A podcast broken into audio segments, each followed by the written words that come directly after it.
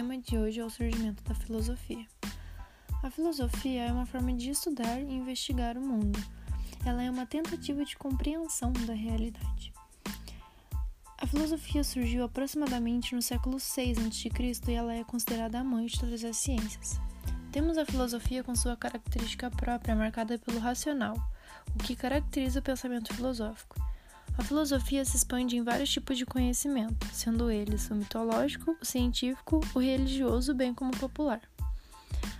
Ocorreu a passagem das explicações mitológicas para explicações filosóficas, onde a mitologia não precisava ser provada, era contada em forma de narrativa e recorria ao fantasioso. Já as filosóficas eram explicações racionais, o que ocorreu o abandono do mitológico. Um dos fatos históricos no surgimento da filosofia foi a polis, que significa cidade-estado e que são cidades independentes que compõem a Magna Grécia. A polis afirmou as explicações racionais.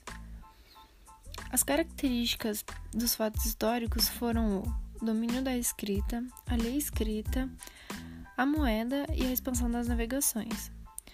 Filosofia significa filo, amigo, sofia, sabedoria, significando então amigo da sabedoria.